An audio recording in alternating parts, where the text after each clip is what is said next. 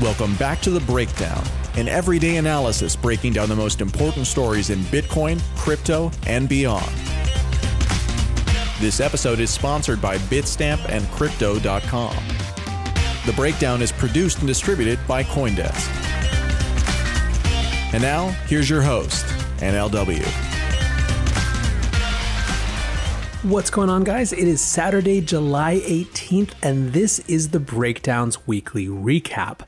First of all, I hope that you've had a great week. And if you have been enjoying the breakdown, I would so appreciate it if you would go to Apple or wherever you listen to podcasts and rate and review this thing. It makes a huge difference to helping new people find the show and makes a huge difference to me. So thanks for that in advance.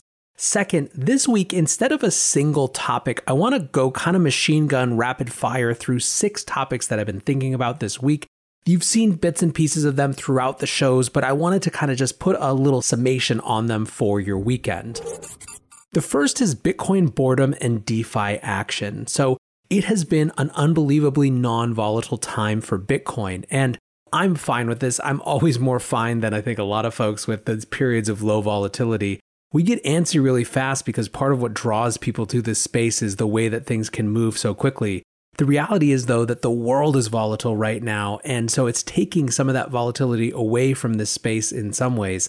Another piece of it, though, is that markets are in this real holding pattern. You know, I think that although we see continued growth in uh, the kind of traditional equities markets, it's not pronounced right now. And really, all of the numbers are mixed signals. They're really mixed signals. We talked about this last week on the weekly recap you have a return of retail spending, but it was for June and we don't really buy it now because cases are on the rise and that's going to change things again. So, in that wait and see environment, it doesn't super surprise me that Bitcoin has been less volatile than usual.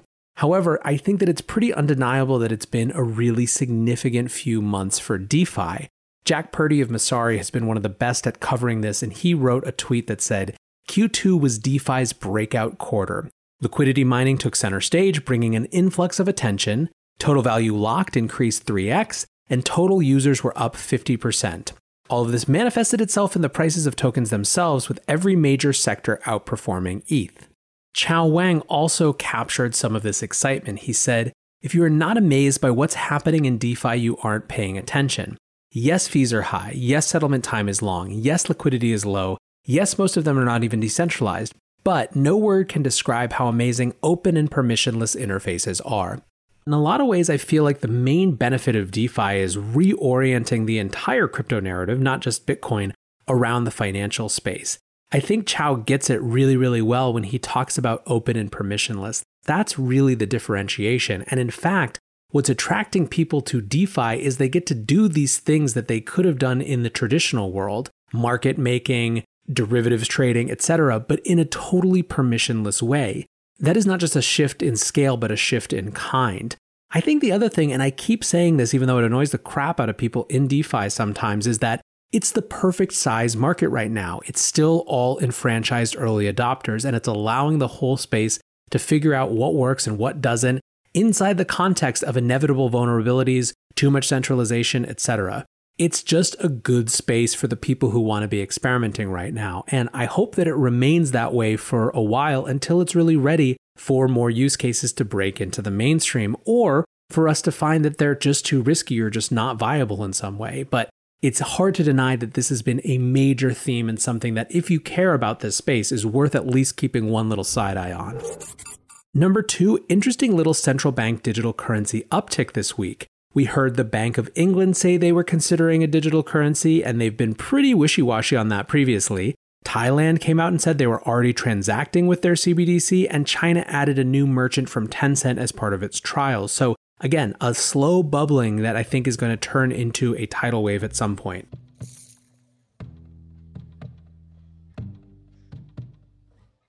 Bitstamp is the original global cryptocurrency exchange. Since 2011, Bitstamp has been the preferred exchange for serious traders and investors, trusted by over 4 million customers, including top financial institutions. Bitstamp is built on professional grade trading technology. Their platform is powered by a NASDAQ matching engine, and their APIs are recognized as the best in the industry. Download the Bitstamp app from the App Store or Google Play, or visit bitstamp.net slash pro to learn more and start trading today. That's bitstamp.net slash pro. What's going on, guys? I'm excited to share that one of this month's breakdown sponsors is Crypto.com. Crypto.com offers one of the most cost efficient ways to purchase crypto out there, as they've just waived the 3.5% credit card fee for all crypto purchases. What's more, with Crypto.com's MCO Visa card, you can get up to 10% back on things like food and grocery shopping. When you buy gift cards with the Crypto.com app, you can get up to 20% back. Download the Crypto.com app today and enjoy these offers until the end of September.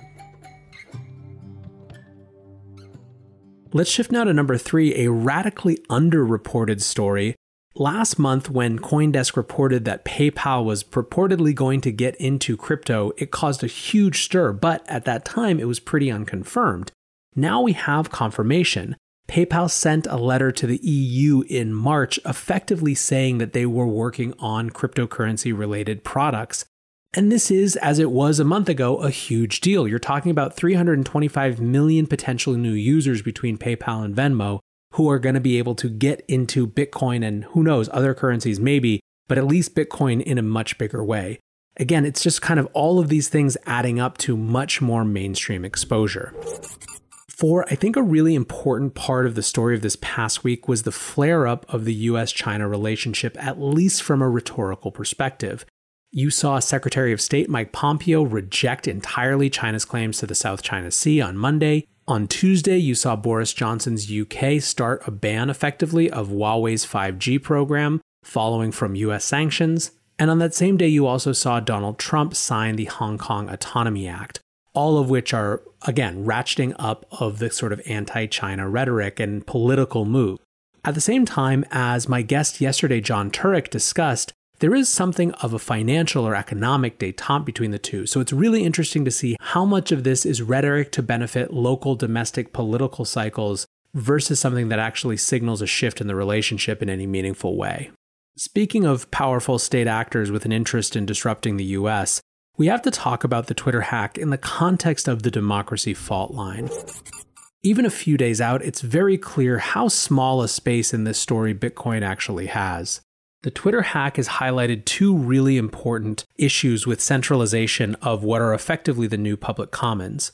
The first is still sort of unconfirmed, and it's what I talked about on the show that I did about this the other day from Motherboards reporting, where they released what appears to be an admin panel that confirms fears about Twitter's ability to shadow ban people. To the extent that this is real, it does cast questions about how neutral a platform Twitter is, and in general, how neutral these platforms are which, even if you reject some of the heightened stakes of the political discourse around this, it still does seem to be a pretty fundamental question about these platforms that occupy such a significant amount of public space. Even if those admin panels are not real, however, this hack still reinforces how challenging a force in politics, in society, and culture these social platforms really are. The Congress people who have responded aggressively and asked Dorsey for answers are basically like, WTF, what if it was Trump's account? What if it was the president's account that was hacked? When you have a scenario in which the President of the United States of America has his main communication channel to the American public through a platform that can be compromised what seems like that easily, it's very scary. I think, like I said, that it's a popular political issue to try to claim that there's free speech impingement on these platforms. And it's something that's used as a political football because it gets great soundbite coverage, ironically, in the social media platforms. And I think that this hack shows that either one, there is credence to some parts of that conversation, but two, and much more importantly, that even if that's completely irrelevant, even if that's just complete political showmanship, there are real issues with just how significant a place for distribution of information these private platforms are when they can be compromised like this. And that's why I called this little segment the democracy fault line. The last little section I wanted to touch on is actually a question, and the question is this Is the narrative trade the only trade? So, a few days ago, Morgan Housel wrote With zero interest rates, markets are driven by stories, and with social media, the stories get crazy. And I think he's making this really interesting connection point, which is that the reason that social media and narrative and momentum plays are more impactful in markets right now isn't just that the social media platforms are powerful, although that's a part of it, as he refers to here. It's also that the economic preconditions for narrative trades make more sense. He's pointing to zero interest rates, but the other that I might point to is the idea of the Fed's warping effect on prices. So the question becomes if the Fed is actually distorting prices in some ways by simply backstopping all of these companies that might otherwise go under, and in general, inflating this asset bubble by keeping interest rates artificially low, does that mean it becomes more rational to make bets on the basis of narrative? I think it's a really interesting question and one that is worth exploring more. So keep an eye out for some things on that next week.